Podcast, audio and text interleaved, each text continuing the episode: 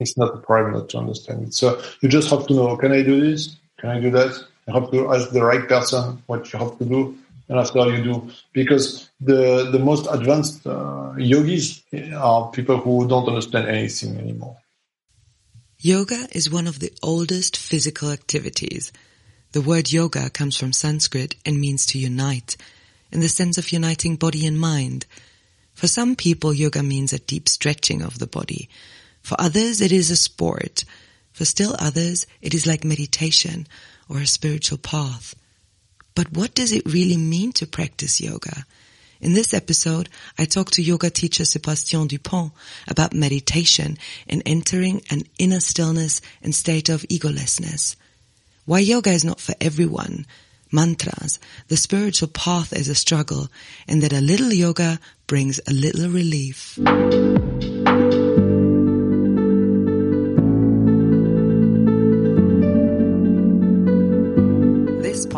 Brings you stories from and about people who stepped into the unknown.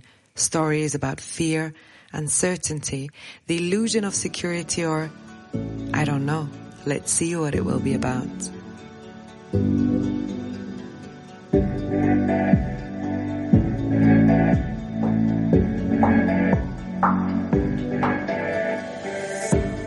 My name is Katharina Bayer, and I will host you on this journey into the unknown.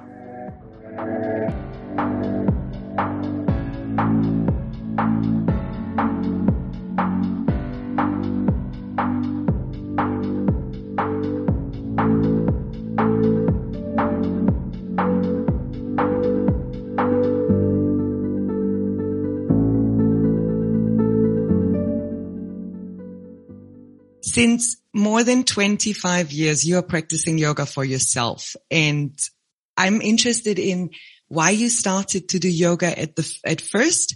And when did you decide to not only do yoga privately, but also become a teacher? It's a good question. And uh, if I remember the first contact with, uh, not directly with yoga, but with uh, spirituality was uh, when I was about fourteen. I was uh, I was reading already about meditation, and I was uh, I remember I was going to the to the book uh, store, and I was uh, I was buying some books with my parents about meditation. So it has always uh, been interesting for me, this topic of meditation. And only a few years after, when I was sixteen, seventeen, I I wanted to do something uh, for my body also. Because I was a teenager, I didn't feel very good with my body, uh, and I wanted something uh, more physical and related to spirituality also. I was doing some martial art at school, like everybody, and it was not my. Uh, I felt that it was not uh, really the, the way I wanted to take. And then I discovered uh, again through books, because I was only sixteen, there were no yoga classes for me, or I didn't know. And I started yoga with the books of uh, André Van Lysebeth. I don't know if you heard about André Van Lysebeth. It's a Belgian yoga teacher. It's one of the first yoga teachers uh, teaching in the West. And uh, his books are really good and really attractive for a beginner. That means you started with meditation and you became then, um, you did practice for yourself. But why why did you start to say, okay, now I want to teach others? What what happened in your life? To teach others, it was already uh, twelve years after I started yoga. I started when I was sixteen, uh, maybe seventeen, I don't know exactly. And I started uh, teaching when I was twenty-eight, when I was twenty-eight only. I never wanted to be a yoga teacher, never. For me, I was into music, I was uh, playing, I was uh, teaching. And uh, and then I I felt like also... teaching music, um, I was teaching solfeggio, you know, it was not especially, uh, for me at least, it was not really what I wanted to do with my life. And uh, I started to give uh, little yoga classes to the to the students, my colleagues of the conservatory. I was studying in Lyon, the conservatory. And uh, I started to give uh, classes to my colleagues, and they said, "Oh, it's uh, it's really good the way you teach, and you should do this. It's nice when you teach yoga." And it was, uh, so I finished my studies at the conservatory. When I was twenty-eight, I got my diploma and I decided to to teach yoga and to do only this. So it was actually something that you didn't plan but just happened naturally. Yeah, I definitely didn't play, didn't plan it. But after, when I decided to teach, I was uh, in, uh, I was living next to Geneva at this time, and I decided to. When I decided to teach, I decided actively to look for students, and it's not very, so romantic that uh, I didn't decide anything. I decided to to teach yoga, and I was looking for studio to teach. I was teaching. I got some private classes and. Uh, And um, yeah, that's the way I started teaching yoga. You know, the, the, the word yoga for me, it's really interesting because when, when you say yoga to any kind of age, everybody thinks that they know what yoga is. And when I think about yoga, the first thing that pops into my head is this very flexible people or the, the, I don't know, woman running around in yoga pants. And it's more like this fashionable item. So I was wondering, what is actually yoga? Can, can you share with us what, what yoga means? It's true that uh, people have a very, have very different understanding about uh, what, what yoga is. And that's a little bit uh, the the paradox when you when you when you teach in a studio, for instance, you have twenty people in front of you. You have five which are interested by the spirituality of yoga. They want to attain meditation, um, and most of them, the, some of them want to be stronger. Some of them just want to lose kilograms. Some of them are stressed. Some, and it's it may look as a big problem. But in fact, it works. I mean, all these people are practicing yoga. Of course, different people will choose different styles of yoga.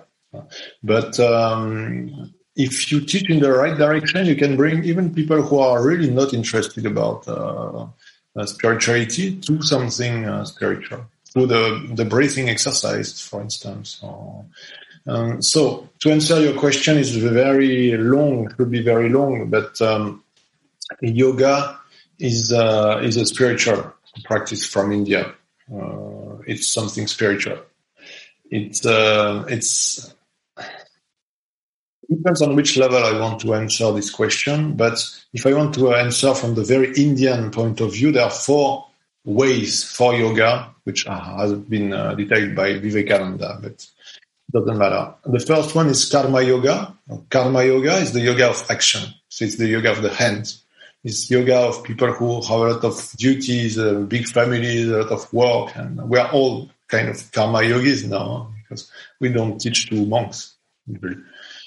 Um, the second uh, way, the second way to attain uh, immortality or moksha or freedom is uh, bhakti yoga. And bhakti yoga is very close to religion. It's about prayer.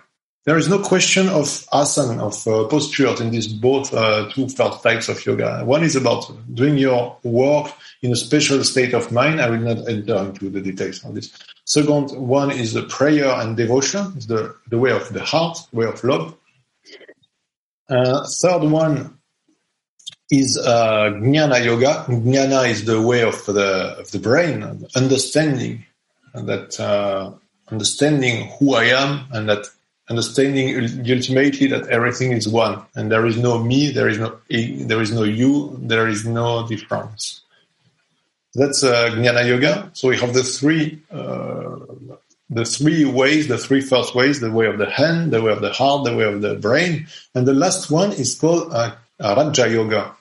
Raja Yoga is the, the royal uh, yoga, is the way of controlling the mind. Because when you do your action perfectly, karma yoga, it, there is no ego. When you love God with, with your whole heart, there is no ego.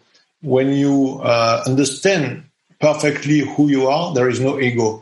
And when you control your mind, it means when you are able to, to make your mind totally quiet and silent, there is no ego.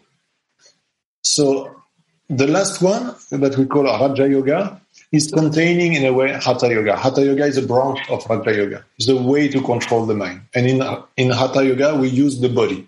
we use the body positions, many asana, many positions, and breathing exercises.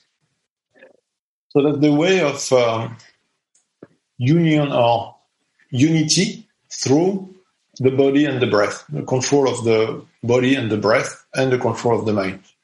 That's contained in Raja Yoga, the fourth uh, different, the fourth uh, method, the fourth way to uh, to freedom. I, I tried to summarize it for me. So yoga is is um, unifying um, body awareness and and mind. And what you said, what I really thought it's interesting, and you once even said it in different words in a yoga class that I attended, was that the poses prepare you for meditation and the breathing also for meditation, and, and the, the aim is to have like a, a ego-less state. Is this right? It's absolutely like this. We have to remember that anything we do in a yoga class, uh, in a yoga class that is really turned in the right direction, is in order to uh, not to reach meditation, but to be reached by meditation. So how to free uh, the inner space, to free enough inner space into our body, into our breath, into our mind, to um, create that uh, vacuum that will attract meditation. Maybe it's like this. We can say it like this in a way. We can explain in other ways. But it's a kind of cleaning. So you clean the body, you clean your breath, you clean your mind. There are also techniques of concentration, for instance, when you look at a flame of a candle. And when everything is clean, when everything is really um, empty, uh, ready, Um, relaxed, then there is an opening for something else. And as soon as there is this opening, this something else can come. So you try to reach an empty state, that's something that you don't know what will come, enters the state. Yeah, but as soon as, it's just words, but as soon as you say, I try to reach one state, it means you want to take yourself in that state. And the, the yourself is what you have to quit to... Uh, to let this state uh, happen. I think this is the the hard thing for me because, you know, I tried meditation so many times, and first I started with mantras to keep my mind busy because mm-hmm. I was always in my mind when I was sitting. Mm-hmm. And I, I still do the same when... When, when I'm unsure or when I'm afraid, then I'm saying things to myself because it feels for me safe. And sometimes I reach this point where I felt like, oh, there was this, this silent that you were talking about. Mm-hmm. But I actually, it is so hard for me to finally fully let go of the, of the head and of the mind. How can I really practice this, and why should I do it? I mean, when you say yeah. you have an empty state and then maybe something can enter, mm-hmm. I don't know exactly. if this is already enough, uh, you know, pleasure for me to give it a try. Exactly, exactly. Not everybody wants this. And we are not uh, all made for meditation. The problem is that in our modern world, uh, everybody has access to everything. But when you read the traditional yoga text, it's written many, many times everywhere that this is the secret. This is just for real uh, students, sadhaka, and real, uh, which have a disciple. It has to be taught by the master. It doesn't have to be given to everybody. It's, So in a way, it's good to make it more democratic and to give this knowledge to everybody, because maybe more people will be serious, but uh, serious in this. I mean, you can be serious with something else. But um, what I want to say is that this is the sage say sometimes that this is the natural state. And this is very important to understand it in a proper way. The natural state, this inner silence, and the, this uh, removing totally of the ego, is a natural state, not in the sense of nature, like the trees, the birds, the dogs, the cows. The... No, this is not the way the animals live. And this is not the way probably we are programmed genetically to live. That's why the sage, if you study the life of the great sage, like uh, Ramana Maharshi, uh, Ramakrishna, uh, Manandamayi, uh, none of them had children. And if everybody lived like them, the world would disappear, in uh, the human race would disappear in uh, in fifty years, so um, or in one hundred years. So this natural state is not the biological state.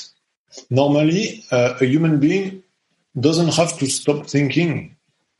Maybe we in the modern modern world, we are thinking too much, definitely. But it doesn't mean that the people who live in a natural places, they are not thinking all the time. And probably everybody is thinking non-stop the whole life from the birth to death. And it's all right. It's all right. It's uh, the biological life. But it's not what the sages uh, talk about when they speak about natural state. They speak, I, I, I thought a lot about this uh, formula, natural state. They speak about the state like the state of the universe. If you, if you look at the universe, you will see many, many things. Many stars, many planets, many many clouds, big clouds, strange things, meteorites, et cetera, et cetera. And just in a few little, little space, maybe just in our planet, maybe in a few planets, just very, very, and in a very, very small scale of temperature also. If you go to the North Pole and to the South Pole, there is not what we call life, or almost not. And so this biological life is just a very, very tiny part of the universe. So probably, if you if you think about the, the whole, the whole, when the sage say this is the natural state, state of the whole, it included much more things than just uh, biological life. The one visitor uh, one time said to uh, Sri Nisargadatta Maharaj, I don't know if you know Sri Nisargadatta Maharaj, no. The great saint and. Yeah, I will tell about him maybe another time if you invite me again. And uh, he, a visitor said, but the happiness you, you propose us is the happiness of the stones. The happiness of the stones. And uh, Nisargadatta Maharaj, he answered, what is wrong with stones?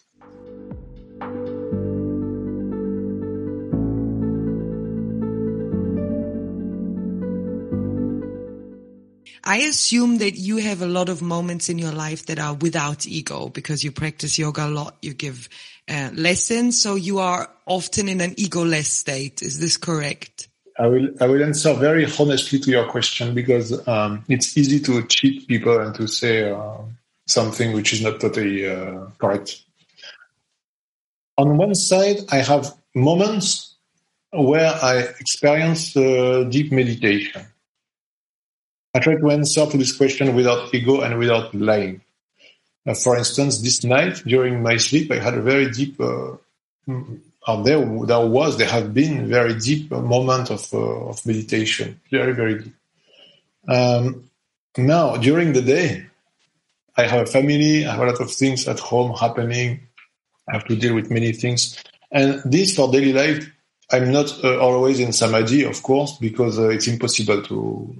And I'm not also in the state of samadhi that we call uh, sabija samadhi or savikalpa samadhi, where the sage is also active, but at the same time he's merged in the absolute. No, I'm not in this state. But during the day, what I do and what I can advise people to do is to use yama niyama. You know yama niyama? No. Yama niyama is the rules of yoga about how to deal with daily life, what you have to do and what you have to avoid. And this is this should be our our guideline for daily life. This yama niyama. Can you share what, some of these oh, yeah. guidelines? Uh, it's very very simple. It looks very simple. For instance, Asteya, do not, uh, not stealing. Uh, Satya, truth, the truth. But that's what I try to do answering your question. Not to pose like a great sage where I'm absolutely not. Uh, Aparigraha. Aparigraha is not to accumulate a lot of things. Aparigraha. Uh, Brahmacharya. Brahmacharya is to to be the, to to master our sexual uh, impulse, to in, master our sexual life, to be the master of our sexual life, and not to be the slave of our impulsions, our instincts. This is Brahmacharya, uh, and so on. There are many yama niyama. It's very interesting to study. There are five yama and five yama in um, in the Yoga Sutra of Patanjali, and ten yama and ten yama in the Hatha Yoga Pradipika, for instance. So this is uh, well, I could speak about this for a very long time, but maybe you don't have so much time. I, I would have so much time, but or, or um, but my thoughts are running in my head because I really thought, and I and I'm very happy that you said you're honest. You have your moments without ego and deep meditations, yeah. But in a daily life, it's not always possible. In daily life, we try to do our best. This is what I was. Yeah, this is what I was struggling. I had these moments, and I enjoyed them. I felt very peaceful and calm, and then life hit me again, yeah. And I was like, how how do do others do it? And it's nice to know that. And, and more, also... I can go even further. This story of ego, ego is not a mistake of the nature. Ego is not uh, something bad that you have to remove. Ego is something very necessary for daily life, for biological life. Ego is here to so that you want to protect your body first, your family first, and you want to have desire for the opposite uh, sex, and you want to make children, to make a family. Uh, ego is all this. You want to you want to eat. You're hungry. You want to eat. You want to feed your your children. You want to, to take care of your husband or your boyfriend more than the boyfriend of some, somebody else. It's not dirty. It's not bad. It's uh, absolutely uh, adapted to the biological life. So we don't have to feel guilty because we have an ego. It's absolutely normal. The, this illusion, the sage, they say this is an illusion. You are not separated from the rest of the world. But to feel separated is very useful in biological life. If somebody uh, aggress, uh, I don't know, my, or somebody aggress my son, I will do something. Maybe I will fight with you. You're like an animal. Or I want to fight. It's not bad because after he would leave my son alone. What does yoga, what is one of the oldest physical activity, bring or offer for the Western world that we can or actually use, not being a monk and meditate the whole day, but what is like your five main things that it can offer to us? Yeah, it's a very good question. If you think that yoga is something extremely serious, and if you read Hatha Yoga Pradipika, it's written that you have to live in a in a little little place, secluded place to make, uh, to get alms, to buy your food, et cetera. So this is game over for us. So we stop. We don't practice yoga at all. But if you go to India, even for a very long time, you will see that uh, even in India, in some families, many families, they practice a little bit of yoga, a little bit of pranayama, a little bit of yoga.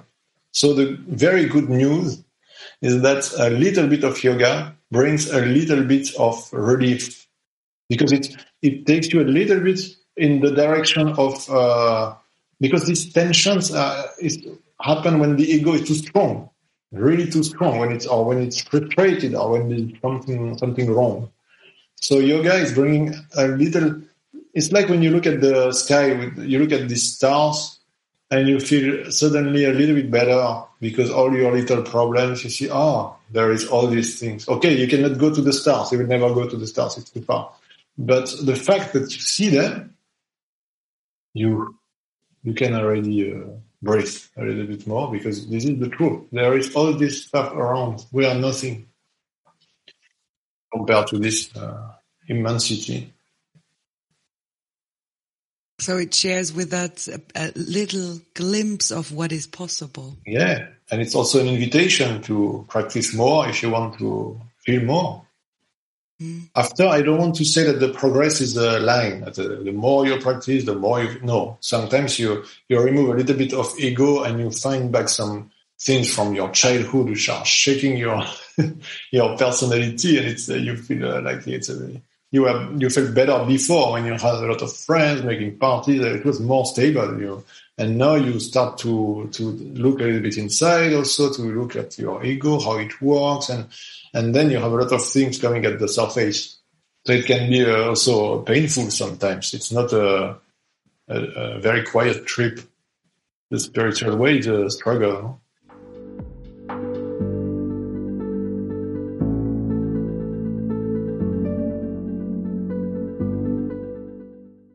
Imagine I would be an old friend of you back in France, and I would have... Now we meet again after fifteen years, and I would... know nothing about what happened in your life. What do you think would be the major things that I would see how you changed and developed? In fifteen years. Yeah, in the last fifteen yeah. years. I, could, I would say it's a good um, it's a good scale of time for to, to judge progression. From one year to the other, it's um, it's already difficult to see a big change because, you know, as me, that the years are going very fast and faster and faster uh, in our perception. So what I can say compared to fifteen years ago, let's take fifteen years. So, yeah, I'm a bit more than forty. Uh, if you took me uh, twenty-five, I think the reactions uh, to uh, situations that I don't, I didn't imagine like this is much more flexible. The reaction to people who speak to me not the way I, I would have expected, for instance, or the the changing in my schedule, or the facing this is easier now than fifteen years ago, much easier. After, I don't want to speak about experiences of meditation because they happen, and after they disappear, and after they happen again, and in different form. It's very difficult to judge. And it's not the most important. Many people think when you practice yoga, you judge your progression at the number of time you have an experience of meditation or samadhi uh, or kundalini or this stuff. It doesn't prove anything. But when you see, that's why I was speaking about yama niyama. When you see that you made progress in yama niyama, in uh, respecting the rules, and it's easier for you. Uh, it's not painful to respect the rules, like the rules for driving a car. Right? So when you are more quiet, it's easy to respect the rules. When you are very angry or very stressed, you tend to make something forbidden, to do something forbidden because you are in a hurry, because you are nervous, because and um, yeah, I would answer like this: more flexibility. I don't speak about the body. After forty years old, you will get not get much more flexibility. Finished. It's very good. It's very good when it's over. All these things um, which stick you to your body. So it's good to practice. Would you also say that it's easier for you to face uncertainty and things that, that just happen, and um, and how you respond to the not knowing? That's exactly what I mean. How you face the things that you don't know, and the fact that you don't know what will happen also. This simple fact is difficult to face because we want to, to feel safe. And yoga tells you that the, the part of you that wants to feel safe will never be safe. The, the ego wants to feel safe, the ego will never be safe. It's always strengthening, it's always, uh, it will disappear at the end. So the, the ego knows that uh, it has to struggle non-stop. The solution is not to struggle against the ego, which is himself, or struggling, or itself, struggling.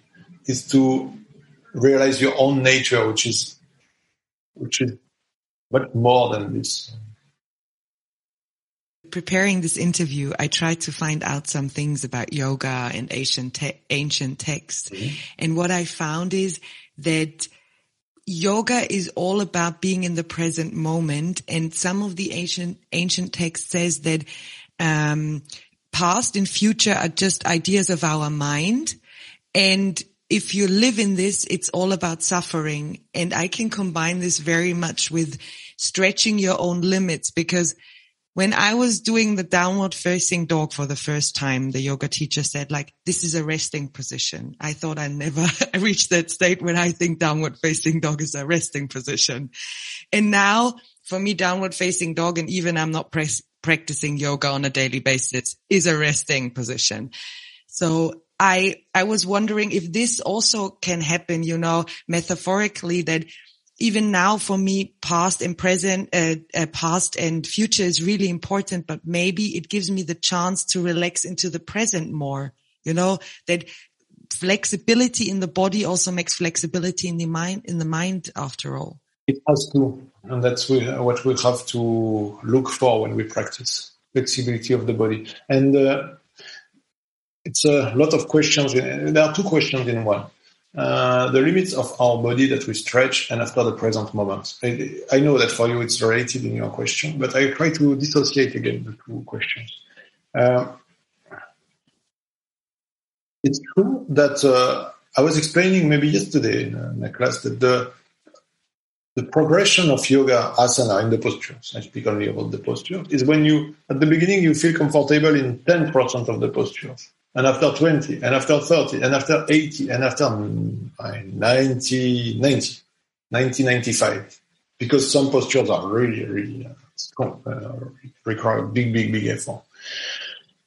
This is a very good uh, way to, to judge your progression in uh, the posture. It means you bring some uh, a little bit of med- a little bit of spirituality, a little bit of relief in the positions. That's a very good sign.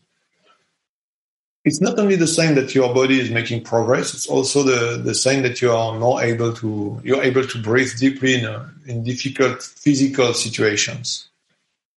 It's not automatically that because you are able to breathe deeply in more different positions, you will be able to stay quiet in uh, in all the, the situations of life. It's not so closely connected. You have to practice pranayama. Pranayama is the link between the body and the mind. If you don't use, you cut this link, you say, okay, I practice just postures, I breathe deeply in the pose and it's enough, and that's pranayama. No, no, that's not pranayama. It's not absolutely not pranayama. Pranayama is I sit down, and uh, then there are special exercises, a lot, and very, uh, it's a big tradition, very, very important, because it's the it's the link between the body and the mind. If you don't use this link, then the two, especially when you would get used, first time you, you feel this in downward facing dog, you will think it's fantastic, I'm able to feel good. And, and the, the next time you will already start to think, oh, what I will eat after the class. Because you feel good, your mind will feel more freedom. You will immediately fill this uh, empty state with thoughts. Immediately. I would say unfortunately, but no, it's not unfortunately. It's nature. It's biology. It's like this. And the second part of the question, will you also answer this? Now I'm curious. But let's uh, let's use a little, a little, not a joke, but the past doesn't exist because it's finished. The future doesn't exist because uh, it doesn't happen. It's just in my imagination. And what about the present moment? What is the moment? It's already gone when we when we speak about it, right? Exactly, you got it. Yeah. A moment is like a point. A point has an existence in mathematics, but not in uh, not but in real life. A point has no dimension, no height, no width. Does, does something like this exist in uh, in life? No, there is no point. It doesn't exist a point. Moment doesn't exist. There is no moment, because as soon as you start to talk moment, the moment is gone. Mm-hmm. So it's just a it's just a formula, which is not totally bad, but I want just to attract your attention on the fact that it's really um, the danger is to uh, is empty talks about this present moment, um, and also about something else which is interesting is that to look for the moment is to refuse the movement, and if you refuse the movement, uh, think about a river, for instance. You there is a board. It's not very very strong uh, stream, but there is a stream. You go into the river. And you attach, you you grab a tree, a branch of a tree, and you say, I will find the present moment. And then you feel the difference between your position and the speed of the river. And it's very difficult. But if you release this branch and you you are you let yourself be carried really uh, peacefully by the river, then there is no difference between the, the water and yourself. And it's much more relaxing, maybe, probably. And you don't have to worry if there is a waterfall or no waterfall after. You just relax. Probably there is only the ocean, and the ocean is the ocean of meditation. Yeah. I have nothing to add to this.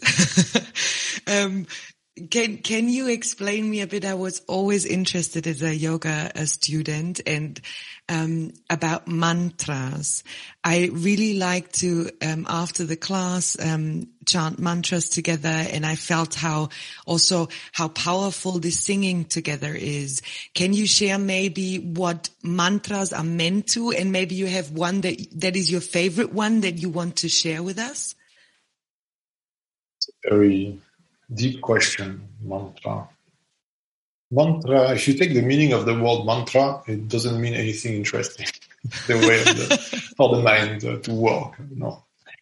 Uh, but we all know what is mantra, and at the same time, we don't know exactly what it is.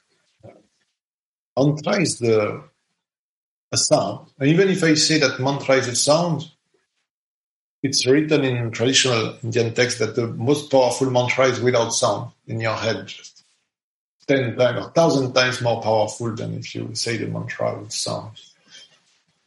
I don't know from which side to take this, uh, this question.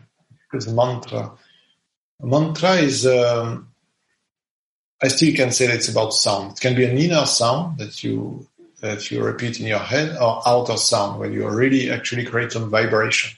There are three levels of uh, singing mantra. The first one is with your voice, with the vibration of the air. The second one is, uh, I think in English, it's with low voice, like if you say like this, uh, Om Namah Shivaya, Om Namah Shivaya. Like whispering. Whispering, thank you. When you whisper a mantra, the second uh, way of practicing is say that it's already one hundred times more powerful. And if you repeat the mantra just in your head, it's say that it's even one thousand times more powerful. So why uh, are we sometimes singing mantras with our voice? It's because when the mind is really agitated and not, not stable at all, it's sometimes good to use the sound because it's very powerful. Right? To, because when the mind is a bit gross, you have to grow. When you have a big uh, gross in Russian, what is that? You you hit on it with a hammer.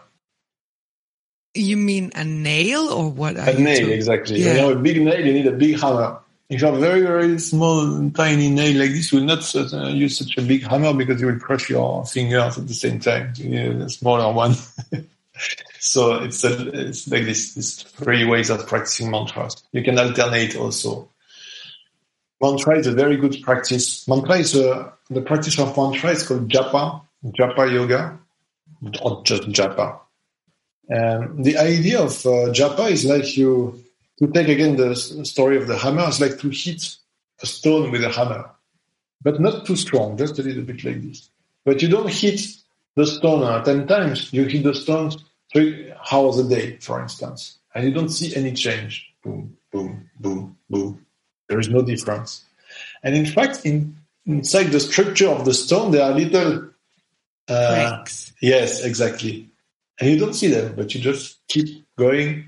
And one time it will be the last hit, the last... Uh, yeah, and the whole stone is exploding. So this is to hit the ego with the hammer of the mantra that will make the ego ultimately uh, disappear. It's a long process. It has to be very often practiced with the breath. Most of the of the mantras, you can adapt them to the breath. It's also very powerful. You can even count the duration of, of uh, the, the breath in pranayama with the mantra. So would it make sense that I choose like a, a certain mantra for a certain period, that this is always hitting the stone, or what what would you recommend? First, I will tell you a few words about the tradition of the mantra. So tradition, traditionally, the mantra is given by the guru under a sheet, a tissue that, that nobody can see what happens. It's a very, very ancient tradition. It's called Diksha. Diksha is the initiation. And the guru is uh, giving to the shishya, to the disciple, the mantra at the ear, and, uh, whispering. Uh, and like this, it's it's very secret and very powerful. You have one mantra for your whole life and you never change. So this is the tradition about mantra. This is not this is very ancient, but not so ancient like the Veda, because in the Veda, the, the mantras, they were just uh, pronounced by the priests, which were doing, uh, which, uh, were doing uh, performing the puja, but it was not to be repeated the whole day. It's a little bit later in the Indian tradition. Nobody knows exactly at which year it started to be used like this. But uh, now mantra is like this in the tradition of India. Diksha, initiation, and then you have your mantra for your whole life because the guru knows you and or she gives you exactly the mantra that you do. Um, and also the fact that you have total faith in your guru makes the mantra much more powerful because it reminds you the guru and then it has a special power. So I know your question, it will be, uh, if I don't have a guru, uh, do I have to stop practicing mantra or... So I asked this question of uh, to uh, an Indian sage when I didn't have my mantra. It was uh, already a long time ago, but I understand the answer this person, uh, it was Swami Vijayananda in the ashram, he was a disciple of Manandamayi. And he uh, told me, uh, maybe he told me this because it was me, but I heard later that he told also to other people that we can use the Aum. Because the Aum is very, uh, very pure, very neutral, very, um, very universal. It's the sound of the whole. It's very powerful. It should be the only mantra, because it's at the beginning of each mantra that you have the Aum. Uh, but why not everybody use the Aum? Because when the mind is very agitated, we need something a bit longer. That's why the Christians, they use long prayer. Also, uh, in India, they use long prayer sometimes. The Mahamrityunjaya mantra or the Gayatri mantra are much longer than the Aum. But there is Aum at the beginning. If you use only the Aum, it's uh, it's safe. It's safe to use the Aum. But it's difficult to capture totally the mind with only the Aum. So are you using mantras in, in when you're teaching people? Very good question. If you teach... I use the Aum. When I train teachers, I teach them all the most uh, most popular mantras, all of them. But when I really teach to, to students, like I have a student that I uh, to whom uh, that I am teaching every day, every day for many years, and we we sing only the Aum together. I don't feel ready to give him a mantra. I'm not a guru. I, I'm not Indian, and, uh, so. Yes, you see. But when it's student from the teacher training, then we we chant, we chant mantra together because it's my job to teach them mantra. But I say, uh, I tell them also the real tradition of mantra. It's not an, it's not an initiation that I give. It's just uh, how to pronounce correctly. And we have a Sanskrit teacher, Sampada, which is teaching us how to pronounce exactly uh, the mantras because she's Indian. And it's uh, it's okay, but. You see, it's a complicated question. Each of your question is a, a whole uh, whole book that we have to write about this. Yeah. You see, this is the thing. I thought I have an idea what yoga is, what meditation is, what mantra is, what breathing is. And then I asked these questions like, you know, a, a small girl just asking out of curiosity. Um, and I, I di- really didn't realize how how much there is behind it. Oh, yeah. yeah. And if you ask me what is the breath, then we start for another. You can imagine. But this, it shows something. It shows something. It doesn't show that you have to read a hundred tons of books about yoga to understand exactly. No. It shows that when you want to understand all these things, which are related to spirituality, it's, uh, it's never ending. So do you really want to understand totally everything about mantras?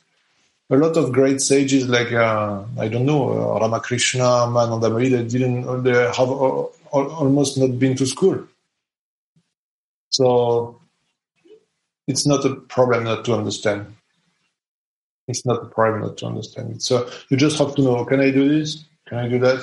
You have to ask the right person what you have to do. And after you do, because the, the most advanced uh, yogis are people who don't understand anything anymore.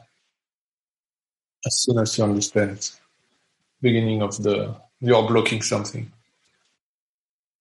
I'm not sure if I want a state where I don't understand anything anymore, but it sounds nice at the same time. In deep meditation, we don't know anything. Yeah. But uh, when we are not in deep meditation, we have to be interested by a lot of things. It's really good, huh? You have to stay alive and not say, oh, nothing is interesting. I do yoga, so life is it's disgusting. No, no, we are here. There are a lot of interesting things, but you know that you will never understand totally, uh, totally anything, especially when it's related to spirituality. But you know, even if it's related to a book, if I start to look at the structure of this book with a microscope, I will reach a point where I don't understand what is inside. I hope my next question yeah. is not such a huge question, okay?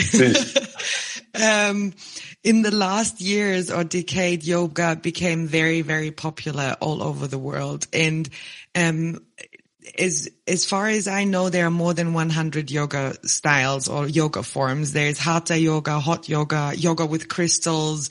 Then there's electric music in yoga, aerial yoga, acro yoga, all these different styles. You as a yoga teacher and somebody who, who just appears to me as really, um, understands all the backgrounds as well. What do you think about these new movements and new forms? Is it something that is, is a great development, or is it going too far away from the original yoga? What I can say is that, uh, every yoga style that is using positions of the body, different positions of the body, different breathing exercises, is coming from Hatha Yoga. So all these new styles are extensions or shortenings of Hatha Yoga. What is my uh, understanding of Hatha Yoga is that it's so huge. When you read a Hatha Yoga text and when you see a Hatha Yogis, and uh, you understand that it's so big. There is even devotion in Hatha Yoga. When you read, uh, for instance, Garanda Samhita, there is a, a little uh, verse about devotion. Say that the bhakti marga, the the, the path of devotion is uh, when you have a strong emotion, thinking about God, and you have tears in your eyes and uh, hair uh, uh, dressing, and how to say in English, in your on your head. Cannot happen to me, but maybe to you. Uh, then you are, you, it's parabhakti. It's the uh, it's the supreme uh, devotion, and it's a it's a very good way to uh, to to samadhi. So even in the Hatha Yoga text, you have this. And at the end of Hatha Yoga Pradipika, for instance, it's a very very Vedantic, and it's very close to jnana yoga. It says that uh, you are like a, a big pot, open pot in the ocean, with the water inside and outside. There is no difference between inside and outside. It's a metaphor of the body. There is no border between inside and outside the body. So it's really jnana. It's really Indian philosophy. So you have breathing exercises in Hatha Yoga. You have positions. You have hundred different meditations. Meditations on the light. Meditation on the candle. Meditation on the inner sound.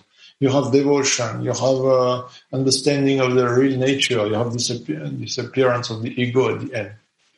So now you want to create something new about this? Uh, why? The question is why?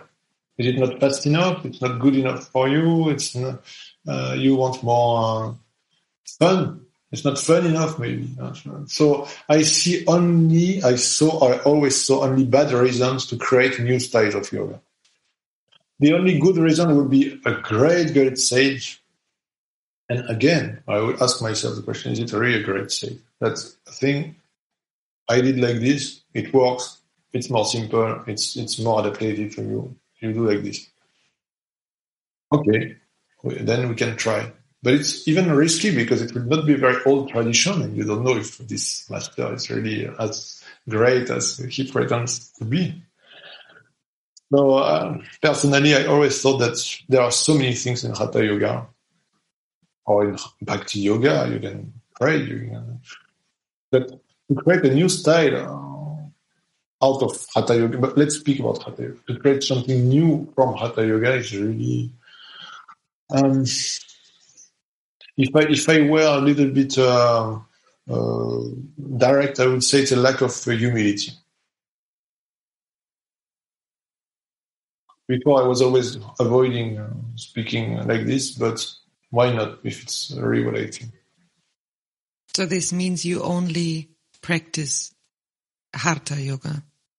No, at the same time, to stay open-minded.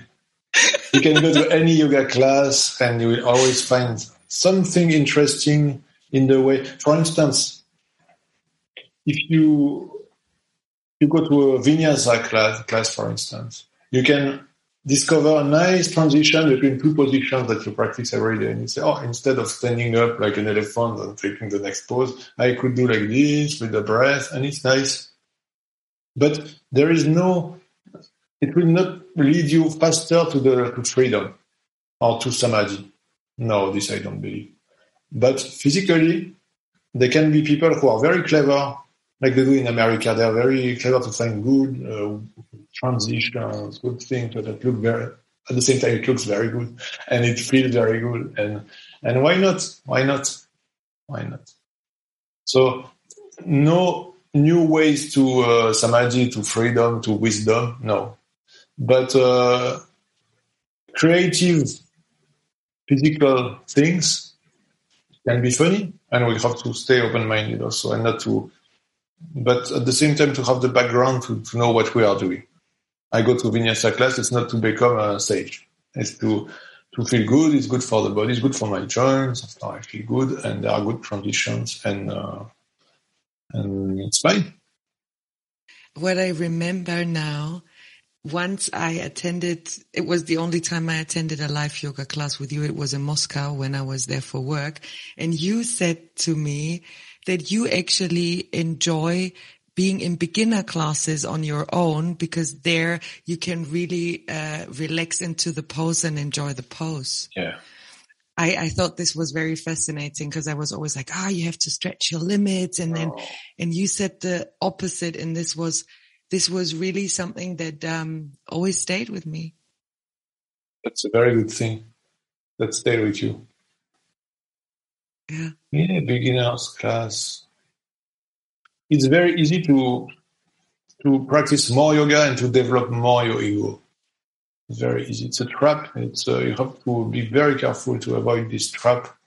And I, um, yeah, that's why I, I spoke uh, about this profusion of different styles. It's, there is the question of uh, horizontality and verticality. If you you, you live vertically, or you, we, we are not totally vertical or horizontal, but either you discover new things, always, always new, new, new, new, new, always excited and always excited, but always at the surface, or you decide that this is okay for me because it, I'm sure I have the faith that works.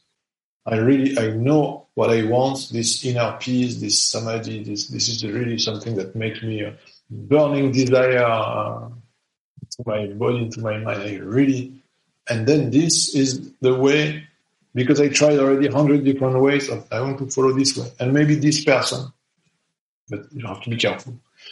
And then it will be boring, it will be repetitive, it will be uh, dry sometimes, it will be not funny every day, but to go, it's like when you study a music instrument. You say, oh, I want to play like this guy. And you start, and after two weeks, you say, what for? What is the use to do this? And then the mind is very good to make you uh, understand that you have to give up, or to change, to change, to try something new. No, no. It's the way to yourself. In a in a world full of so many opportunities, isn't it nice to stay with one thing and really deepen it? Yeah. No, it's very hard as long as you don't feel any reward. Mm. As long as you don't feel any reward, it's really dry. And what can help you um, for this period of time when you don't get anything uh, really good from meditation? It's just an effort that you make. It's to be surrounded by people who share the same... Uh, same uh, interest. It's it's very basic, but in all the spiritual traditions, there is a notion of community. And, uh, you have to not to be alone. It's very, very hard to be alone in general. But in spiritual path, it's the same. We never have to be alone, um, except in some spiritual, uh, very special ways where you are required by the guru to live alone for. But uh, in fact, you can... You can practice alone in the morning, for instance, but to be alone in the spiritual path is really difficult. You have to, to have good friends around.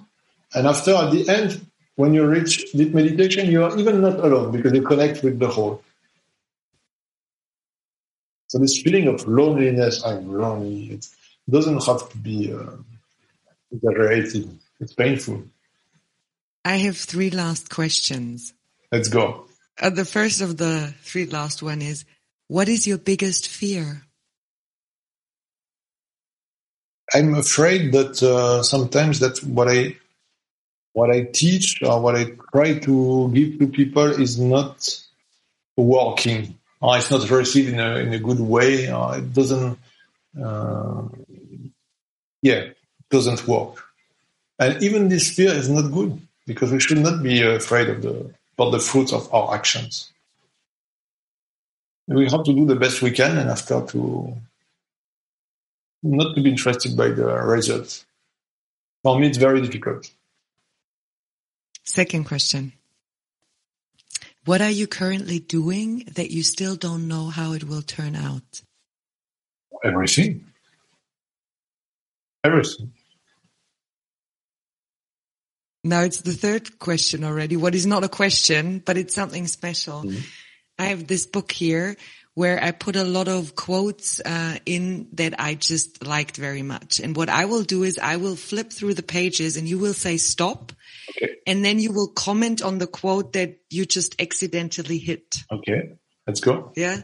So, okay, I will start and you say stop, wait.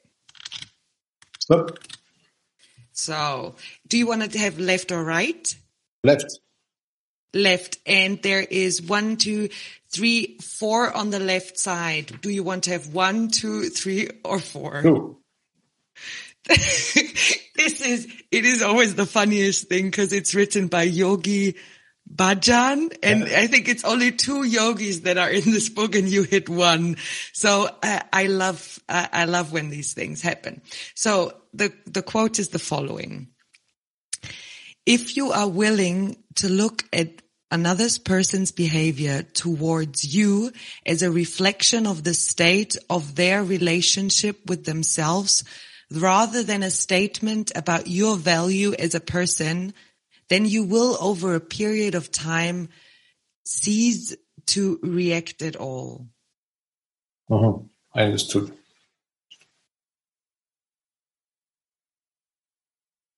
Yeah, it means that you don't have to take uh, the behavior of the others as something directed toward yourself, because take it personally. And then if you stop uh, taking things personally, of course, it's unactivated something. It's uh, unactivating something uh, which is related to our reactions. Yeah. Yeah, very often. You, in some situations, we have to repeat to ourselves, don't take it personally. It's really good. It's very simple, but uh, very often we, we take something incredibly personally, and after we have, oh, but this person is doing it with everybody. Don't worry. Ah, oh, yeah, really? And suddenly we feel better. No, we can, we can do like this from the beginning because most of things we face, especially when you practice yoga, you want to be more and more uh, closer and closer to the natural state, the state of the universe, means the state zero, the basic state. So everything you will observe that seem that seems excessive to you, it is actually excessive because you are in the center. So it's uh, there is nothing uh, to be taken uh, personally. This is the first uh, level of understanding. And second level of understanding, uh, the ego is an illusion, doesn't happen. So as soon as you feel something personally or react personally to what somebody told to you, did to you, it's because you still are in the illusion. So it's your fault. It's, it's our responsibility to, if we want. We want. If we want to stay on the level of uh, this guy, I will have my revenge and everything, then it's like animals, and it's even more sticky with uh, with human beings because we have a better memory than animals most of the time, and we are very good to um, make stories about things. So, uh, yeah, it's always uh, personal reaction is always an illusion at the last level of understanding. Sébastien, thank you so much. Thank you very Merci much, Katharina. Beaucoup. It was a pleasure.